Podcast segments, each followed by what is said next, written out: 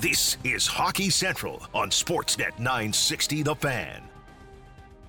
Kirsch, Logan Gordon back at our regular time. Baseball at 5:40 this afternoon, as the Blue Jays will uh, play their game in hand and try and uh, get a win against the Minnesota Twins. We'll have it for you right here on Sportsnet 960 The Fan. Busy show today. We'll hear from Kevin Woodley, get some goaltender uh, guru stuff. But first, as we do every time at this time. Let's talk to Lou. Flames Insider, Peter Loubardias, brought to you by the Gemini Group Home Renovations. Your home renovations should be a reflection of who you are. Give your home the Gemini difference. The Gemini Group, now offering Air Miles Reward Miles. Visit GeminiGroup.ca. Well, Lou, uh, looking at those um, groupings of, of players on the ice, uh, there's no ambiguity as, as to who is where and what's going on. It's kind of it's kind of obvious, and maybe that's just sort of the the meat and potatoes, straight ahead, forward kind of kind of mentality that the coach has, and I, I think that looks pretty reasonable. Like this is this is basically our group, and this is the Stockton Heat essentially, and these are the young guys. Yeah, and maybe that's that's just the way it should be. So how did you? How did it look with the guys firing pucks around and, and playing for? you know, Yeah, I mean, you know, I, I think everybody was more interested. I mean, I know I certainly was, and remember, it's day one. Um, you know, I think Logan asked me yesterday or the day before what I thought the groupings would be like, and I truly thought that Darryl would be in the neighborhood of trying to get his group together as soon as they possibly could. And as you just talked about, Kelly, that's exactly the case. Um, you know, first and foremost, probably the big story in terms of who played with who, and again, that's today. But Monahan and Gaudreau back together, it's not a shocker to me. Um, with Andrew Mangiapane, Lindholm, Tkachuk, Coleman, Dubé, Backlund, and Pitlick, Lucic, Richardson, Lewis, and Brett Ritchie. Um, Johnny was asked about his contract situation. He said in the last few days that's between he, his agent, and Brad Treliving, and that was about all that he would deal with there. As for Sean, um, looked like he was moving around really well after you know a summer that included hip surgery that forced him to miss the end of the season, and um, not surprised when he let us in on this part of it. He was battling with that Kelly six games in. Six. Yeah. So, you know, the hard part about what we do sometimes, and you understand it, it's always been the same, but more often than not, we we truly never know what people are battling through. And, you know, think about trying to play a sport at a high level with a bad hip. That's it's it's not a good combo. You know, and to Sean's credit, whatever it is and however people feel about Sean, um, you know, Sean gutted it out and tried his best and but I think everybody now has a bit of a different feel in regards to, you know, maybe there's a reason why the production wasn't what it was and he wasn't quite as dynamic in the offensive zone. So um, it was great to hear from him. Uh, he and Johnny looked like they're very, very happy. And a couple of takeaways for me. Um, Logan, not sure if we have clips ready or not. Um, but I would suggest from Johnny's side, he referred to the fact today, Kelly and Logan, that, you know, they played with Lindholm. We know how great that was in 2018, 2019, but they haven't really been able to find a regular in terms of a line mate. And, that, and that's been true. I mean, you know, they're the drivers and, and the carriers of the group. But I will note this they're awfully excited about, I think, the potential. Potential. Who knows what it's going to look like opening night? This is a day one. Um, but playing with Andrew Mangiapane, you could tell excites both of them. They understand that he is at a very high level right now, brimming with confidence.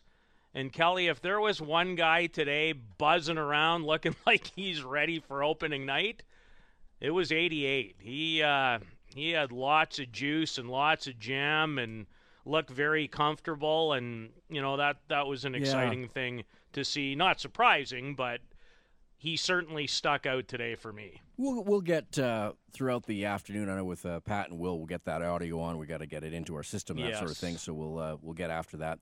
Uh, let's talk a little bit about the uh, the D pairings because uh, you had asked the question yesterday, I guess, on the on the press conference about you know Noah Hanifin and and and Sean as well, but just kind of asked about that surgery and and and exactly where he is going to be. So what uh, what can you tell us of what you saw from the D pairings? Well, the most intriguing pairing to me today is Tanev and Nikita Zadorov, which, if you want to forecast a hard to play against, shutdown type pairing, um, that to me is what it screams of. But the angle that I wanted to take, Kelly, is this.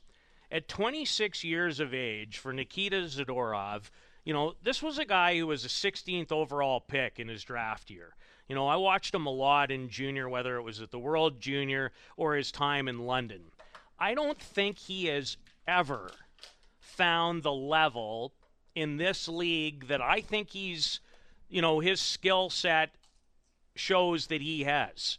Now, the intriguing part for me is not just, you know, he's nasty.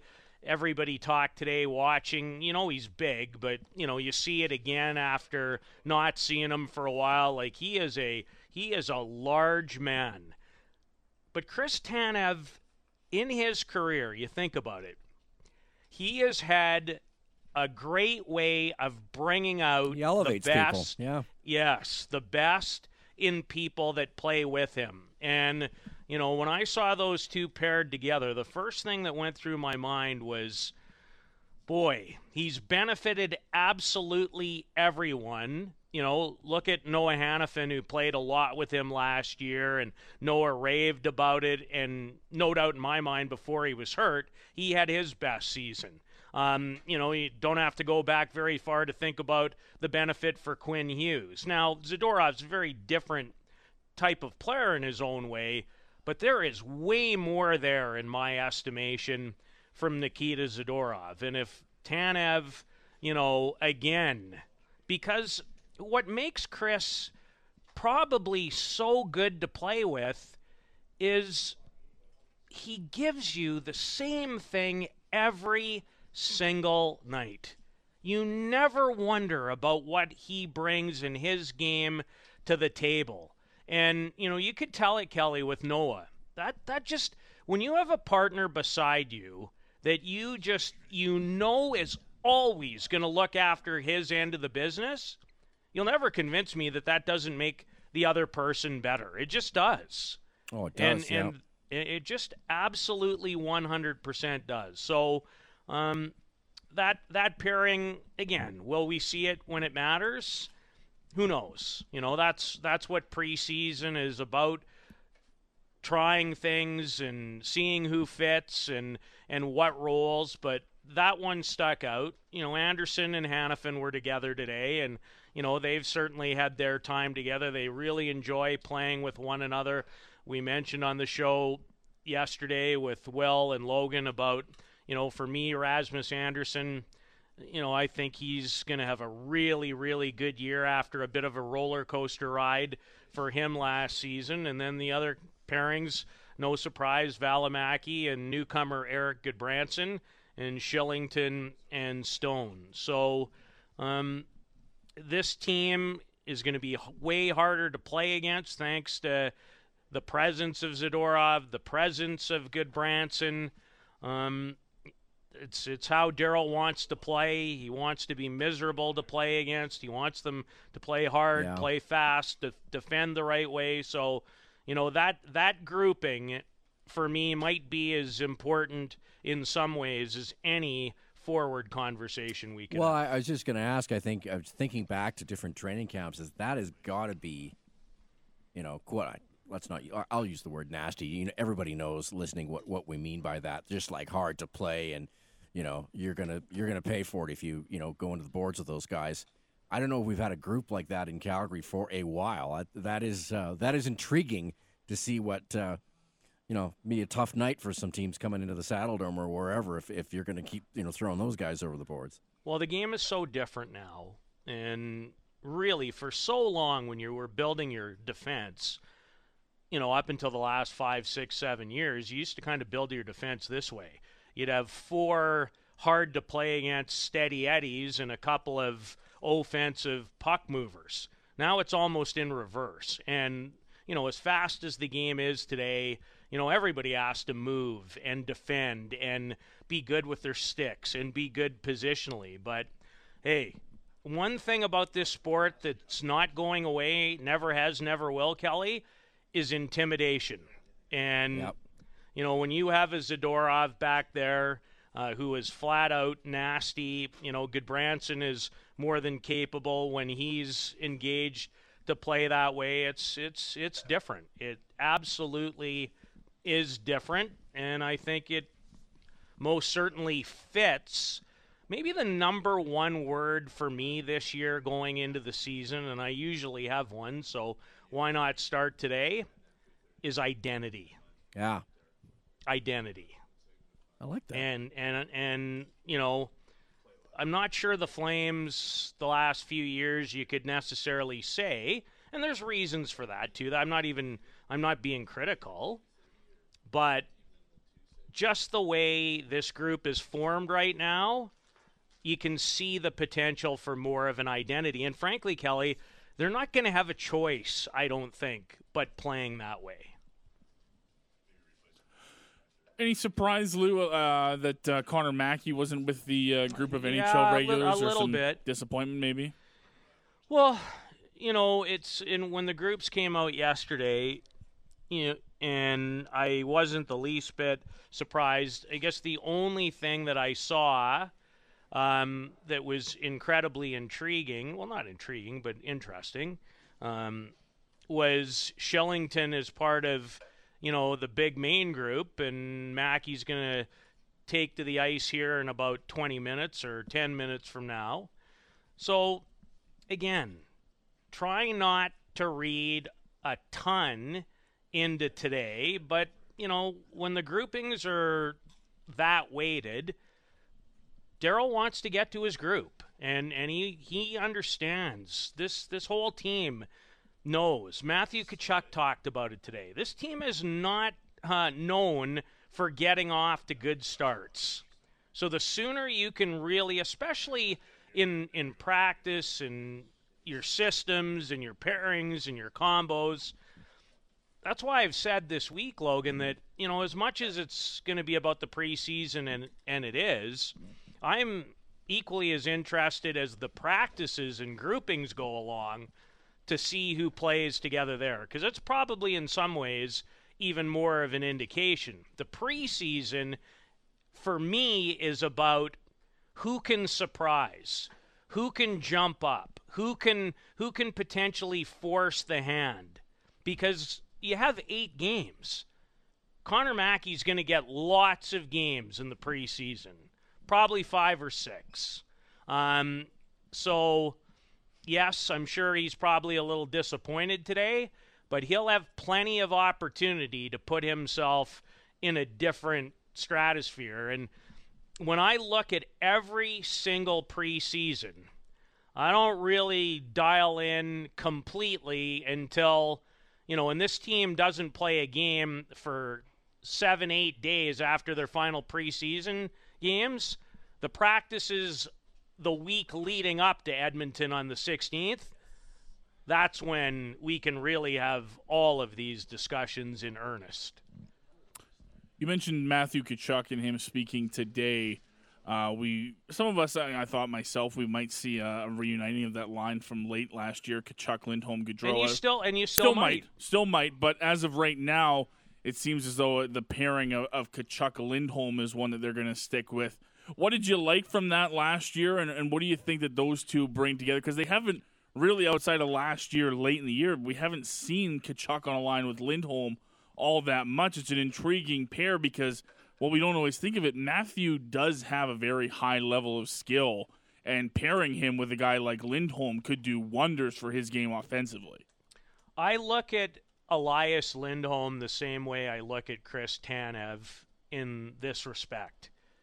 You're going to benefit playing with him. He is just so smart, so intelligent, so reliable, so consistent. So anyone who has a regular opportunity to play with Elias Lindholm is going to benefit. Um, and the other gentleman on the line today was, you know, their biggest addition in the offseason, and that's two time Stanley Cup champion Blake Coleman, who, you know, gives that line speed, ability to retrieve, good defensively. Um, so I, I, I see that line. And again, is that how it's going to be come opening night? Well, only time will tell. But, you know, for Matthew, and, and he made mention of it quickly. Last year was not a good year for him when he addressed the media. It wasn't really a very good year for a lot of this team's best people. Um, I don't think Matthew was really where he wanted to be mentally for a long time last season. He looks refreshed. It's a big year. He's too smart. He's too intelligent. And there's too much riding on this season for him not to be at a way higher level. And didn't get a chance to ask him about it today. But if you think he doesn't have February penciled in or thinking about February in China, I'm going to guess that that uh, thought has occurred to him about playing for the United States. So it's a big year. I, I, I understand, and who wouldn't? enjoy playing with Elias Lindholm. He just he does so much and so much heavy lifting. Um, so Matthew Tkachuk will be a very determined. And the other key comment, Logan, was the fact that, and you'll hear it later today from him himself. He talked about not being quite, I'm paraphrasing, his same old competitive self last year. Patty, is that fair? Yeah. So um, you'll hear from Matthew on that front before the afternoon is over. And uh, I guess with Adam Werner being included in that main group, it seems as though it might be more of a competition than we anticipated for that backup spot behind Markstrom. Yeah, and, and I I didn't not anticipate that. To you know, I, I think Vladar probably uh, you give up a pick to get him. You've signed him for two years. You know he he he might have a small window up on Werner, but Werner's pretty good goalie. Been in Colorado's system um, for five years. Six foot five, moves around well. So, yeah, I mean, of of all the potential spots at this camp, if you want to talk about battles of new people, in many ways, Logan, that, that might be the most interesting one. Well, Lou, I think we uh, we got enough for the first day of, of, training camp, and we got lots more to get to. Very interesting stuff. Um, I do want to give a little bit of a shout out and, and a little preview. I, I, I got some news uh, yesterday uh, about Lou's mailbag, which we've oh, changed okay. the name to uh, okay.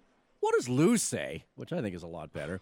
Um, and it'll start in the regular season. But, you know, just as a, a bit of a tease, the prize has been improved. It's getting even better? It's even better. It's even better. So, you know, maybe I've said too much. Okay, all right. But just keep that in mind. So we will check in with you tomorrow. Uh, enjoy the rest of your day, and we'll uh, we'll we'll get into the weekend with some more Flames talk like we always do.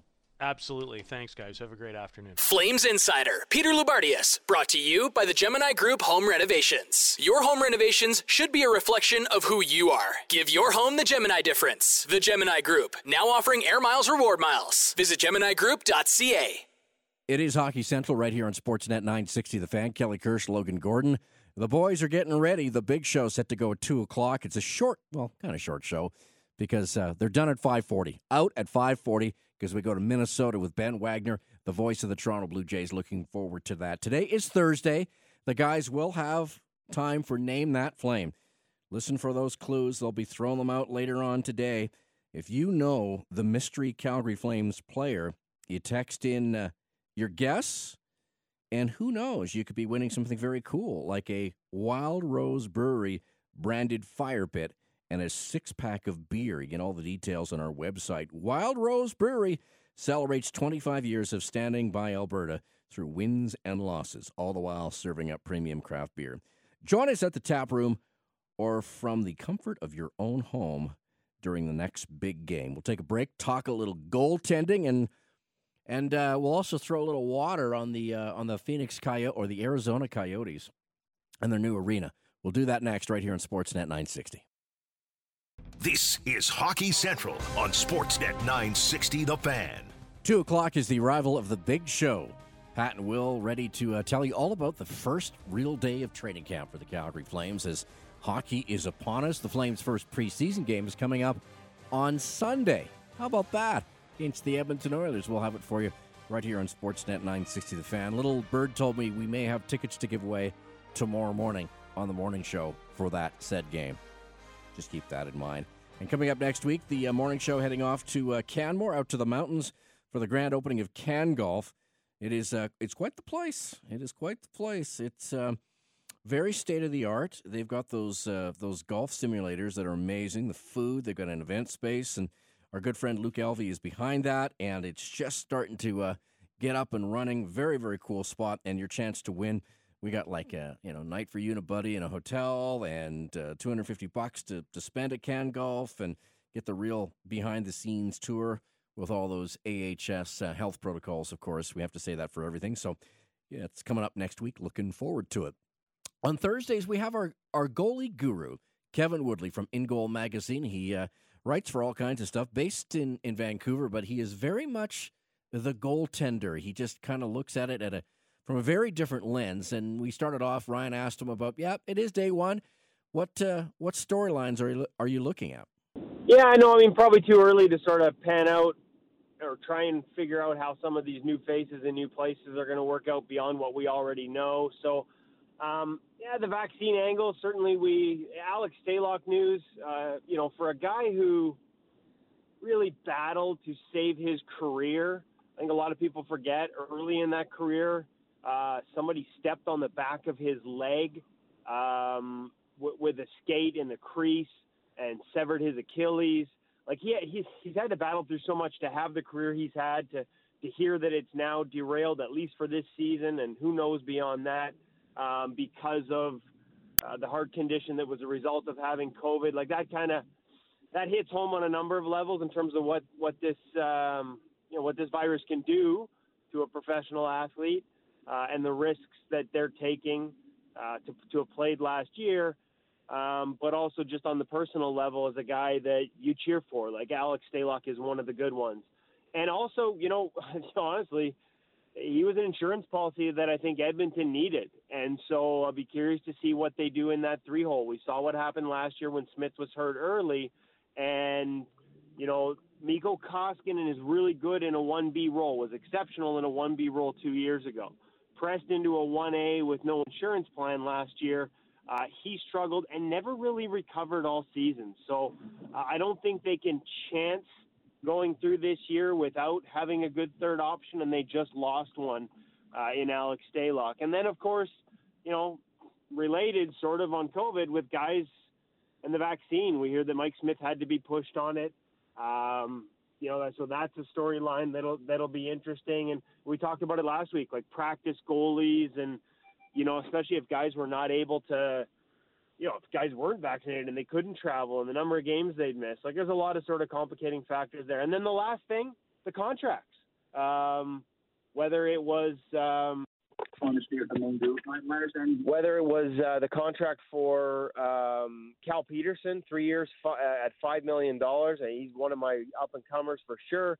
And the other one, of course, the Elvis Merzlikins deal. Um, you know, an extra two million dollars for him over five years, say, compared to what the Canucks gave Thatcher Demko uh, for a goalie who plays in a much more insulated environment. Big Elvis Merzlikins fan. He's been through a hell of a lot over the last little while, and um, I know he's got eyes on a Vezina to, to you know, honor um, the teammate he lost this summer. Um, but I'm that's one I'm really curious to see, not just how his role plays out in Columbus and what they're like as a team this year, but how that contract plays out long term because not a huge sample size there for him either to to land a five year, um, you know, at 5.4 a year deal. Yeah, no, that's fair. And you make some good points there. The Demko deal starting to look like a steal. Only what three, four months out. Um, I think some of the numbers that have been thrown around, uh, you'd prefer Demko to them, or am I off?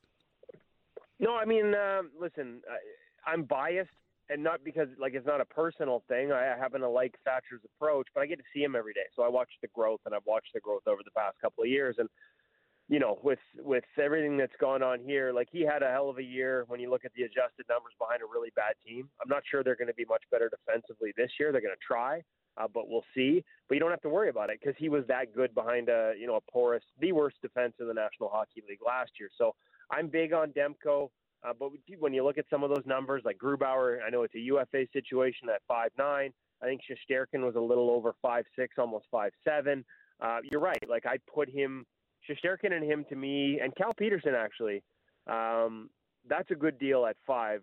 Less term, I wonder if they'll regret that, but he's, you know, he's 26 right now already. So I think he's like one of the top. It's funny I say young at 26, but I think he's one of the top young up and coming goaltenders in the game. He took starts away from Jonathan Quick last year, and I think he'll just continue along that path this season, especially the first three quarters of the season for LA last year he was really, really good amongst the top five in the league in adjusted numbers.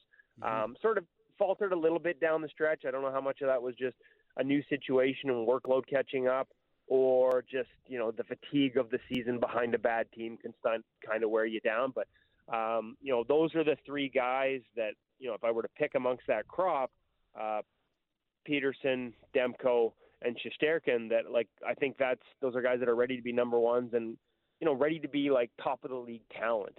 Um, you know, and interestingly enough, two of them are American. So they, I'm curious to see how this year goes and how, going into the Olympics.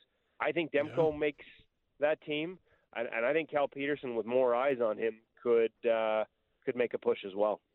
You got John Gibson, you got Connor Hellebuyck. It's it's a, the Americans are flush with goalies in their twenties. Uh, there's a lot of really good ones around the league.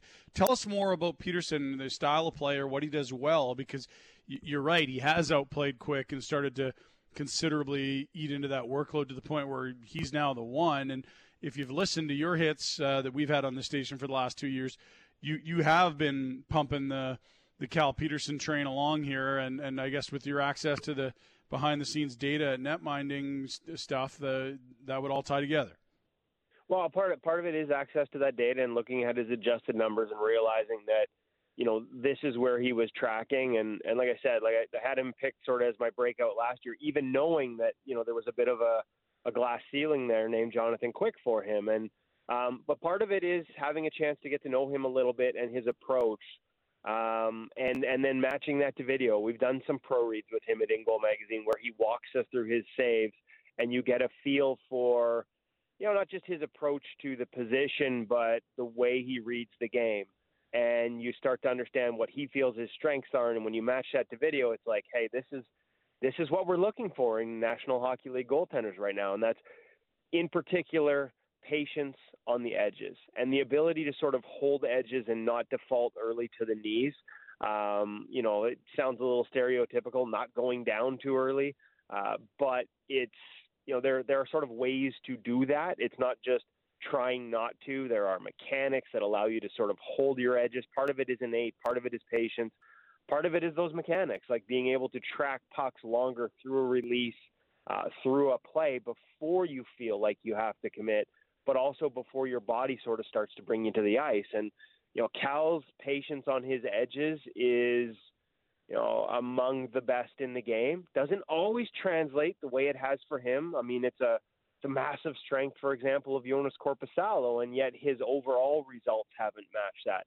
But Cal's just got a really nice approach and uh, you know a really nice skill set, skill package that is led by uh, that ability to sort of hold his edges not commit too soon, beat plays on his skates, and not end up sort of giving up those edges too early. Now he catches with the wrong hand, but I don't hold that against him. He seems to make it work.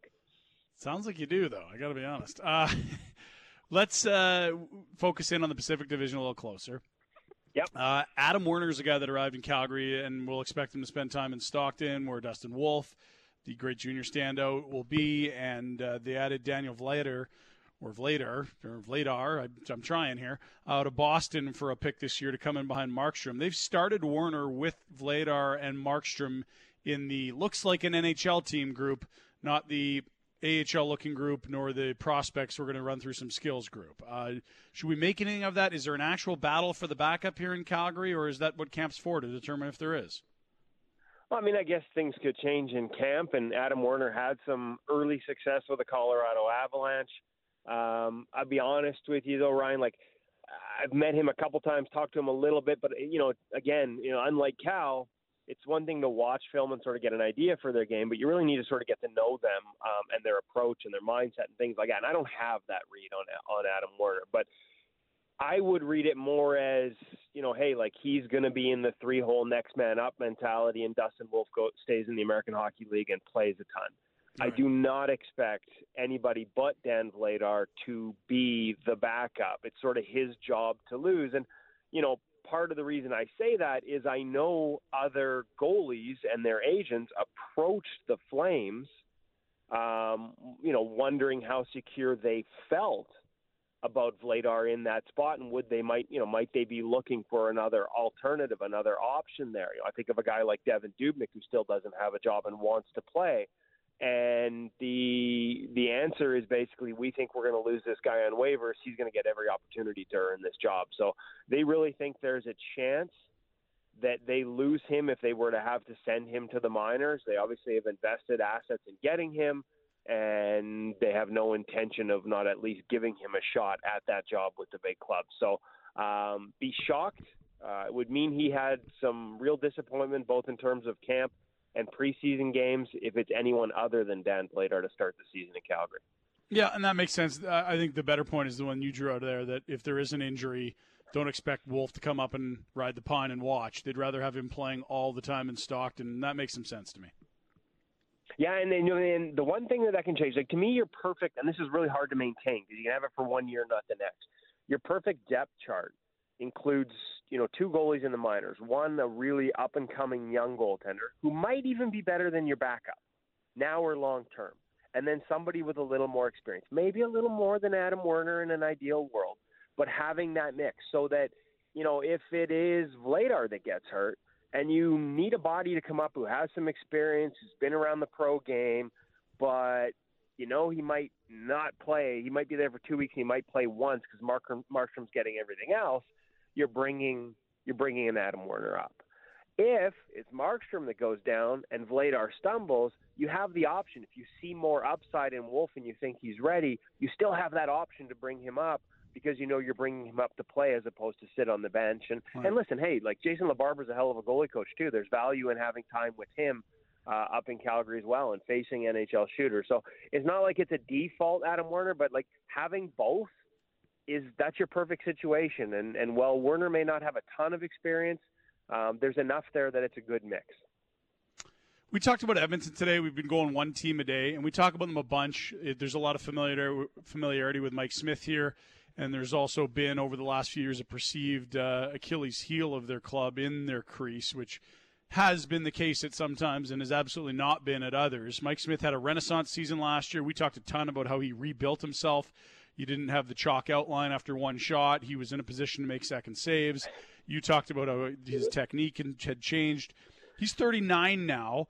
Can he repeat last season? And if he can't, what is left of Koskinen, who had a, much rougher 2021 than he did 1920?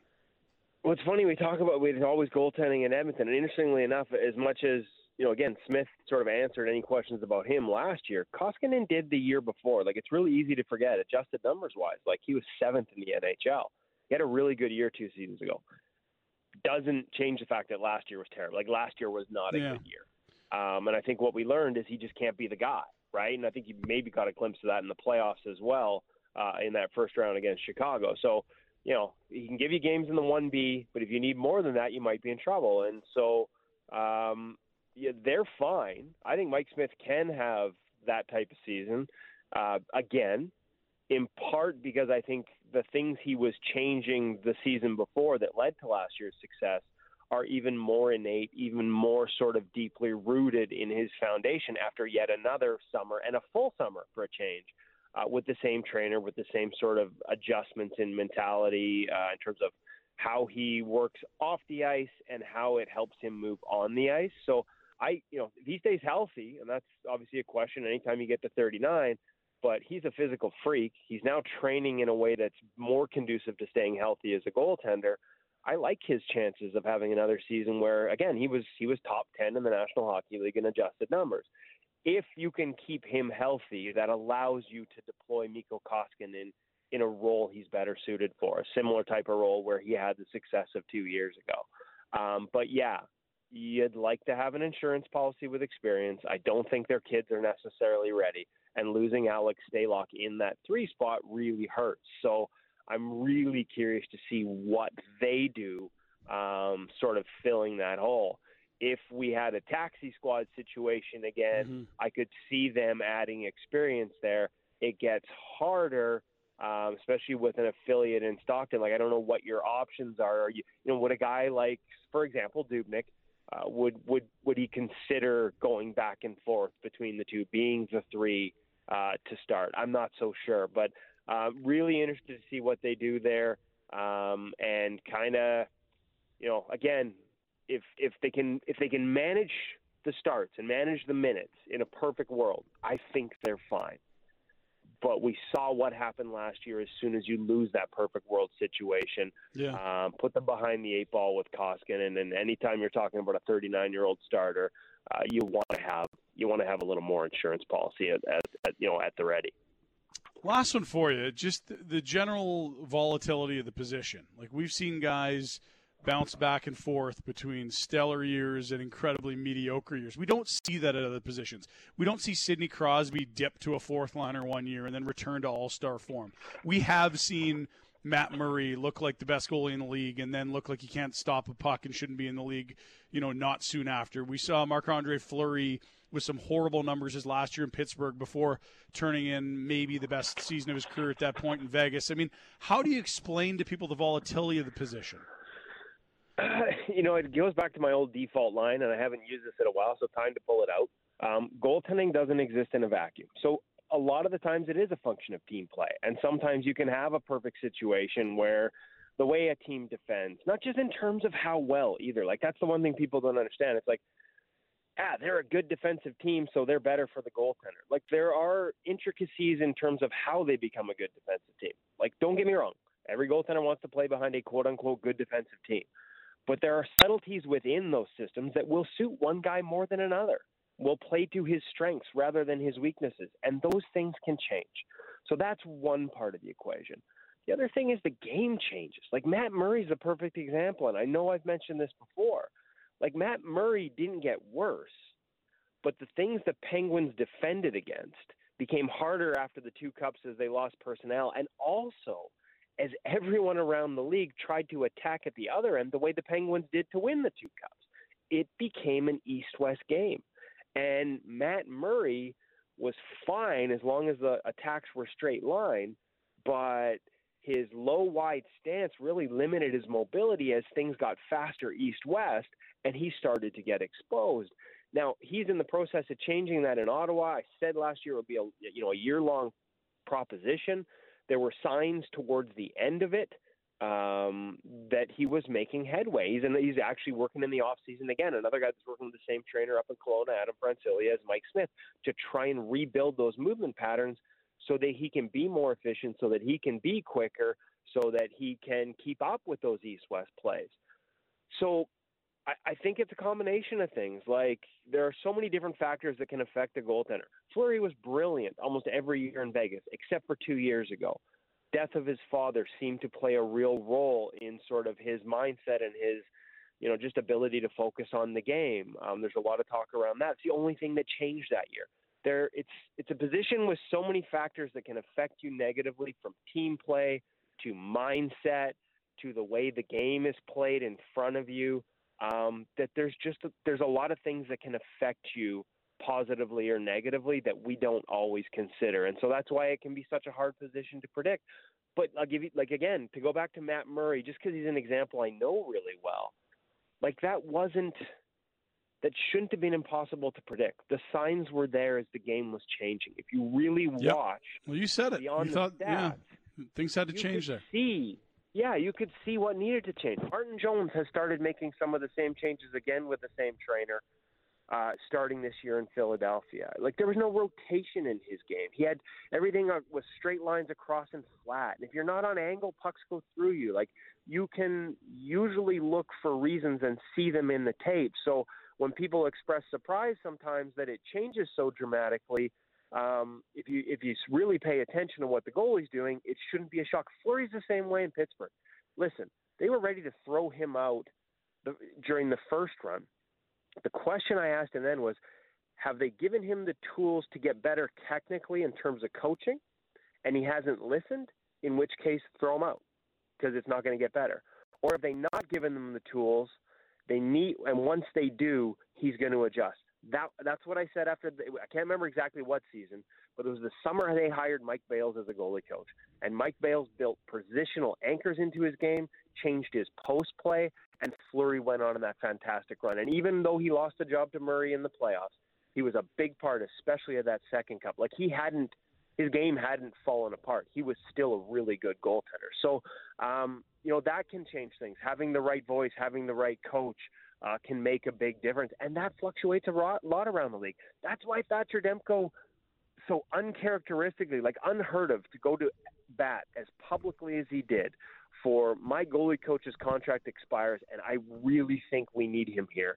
Ian Clark gets a five-year extension. Like that was really. I had goalie coaches around the league going, "Holy crap! Like that that doesn't happen." And I talked to Demko a couple of weeks ago. It was because he believed in the path they were on, and the best way for him to continue that path was to keep working with the guy who started it.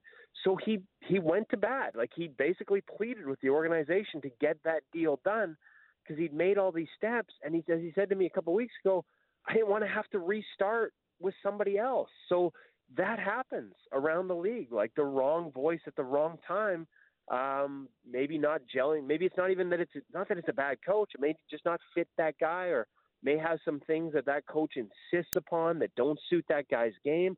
I've seen it happen. So, in a very long-winded answer, there are so many different factors that can change things for a goaltender from one season to the next.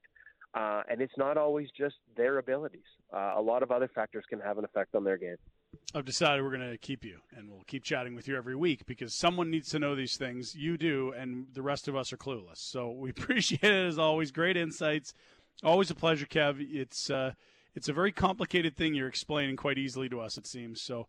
Thanks for the time. We'll do it again next week. Enjoy uh, Christmas, I suppose, whatever you called it earlier. Christmas morning. Open your presents. Christmas morning, I'm going to go open my presents and film a whole bunch of. See, that's the thing. Camp, everyone's line combinations, defensive pairings. I just want to see the goalies and the goalie coach go to work for like half an hour before everybody else hits the ice. That's my that's my Christmas morning, and I'm on my way to do it. See you, buddy. Thanks. Take care. Kevin Woodley loves the goaltending, and he has just such interesting in- insight. He's uh, he's the guest with Ryan on Thursdays. We'll play it again here on Hockey Central. Really good stuff as always. Uh, hey, we are getting ready to uh, go down to the Saddledome, see what's happening. The Envision Custom Renovations Hot Stove Lounge. We're we're back. We're back, and uh, looking forward to that. The boys have the show, the big show at two o'clock. Going to wrap things up early today, as we have a five forty first pitch or so. Uh, Minnesota and your Toronto Blue Jays. As the Jays try to, uh, well, they got to make hay against these guys before the big series against, yes, the New York Yankees. It is going to be wild. I, I did tease it earlier, uh, Logo. One of the things, well, we talk about goalies a lot on the show, and we like to, uh, well, kind of make fun of the Arizona Coyotes, but they make it pretty easy for us to do. And I was kind of looking around yesterday. You know, earlier in the week they had their big redesign, even though it's kind of like an old logo, Mhm. and it's gonna it's gonna change the way they are inclusive and all those buzzwords Yes. that they put in. Okay. Well, then they also talked about this new uh, arena they want to build in Tempe, which uh, looked good. The drawings look really, really good, and uh, they don't have any like money for it just yet. and uh, they ran into a bit of a problem yesterday as uh, I was reading down in, in Phoenix, the airport said, uh, "Yeah, you can't build an arena that big there. That will interfere with us." So they might have maybe checked before they did that. So Like they jumped the gun on that uh, yeah. So billion dollar proposal. back to the drawing board. Oh, airport. The Right. thing is, they got a lot of time to figure this out, Kel. oh, don't don't Just- worry. So much time to figure out and build and Well, I and I get I, in there. And I keep hearing. I've read it a couple places. They're kicking around the idea of using that stupid baseball stadium. what? Yeah, Oh my god. yeah, Chase Field. They were thinking about doing it. So I don't know what that would look like. Pretty bad, I imagine, but Yeah. but that's one of the one of the options they're kicking around there for the Arizona Coyotes. So anyway, just a little news there for you. It's, it's very coyotes. Very very coyotes. They're good. They're good for show prep for us. We need a little kicker story. They'll just do that. Coming up later today, name that flame for Wild Rose Brewery. The guys will be doing that, and then the uh, they head the road uh, tomorrow, as they're going to be at zero latency. So Mm-hmm. I do believe we have some lunch coming our way. So we'll be talking about that a little bit later. All right, we're going to take a break and get ready to head down to the Envision Custom Renovations Hot Stove Lounge. Steinberg, Nault, talking all things flames and other things, and maybe teeing up that uh, Thursday nighter. We'll see. All that more coming up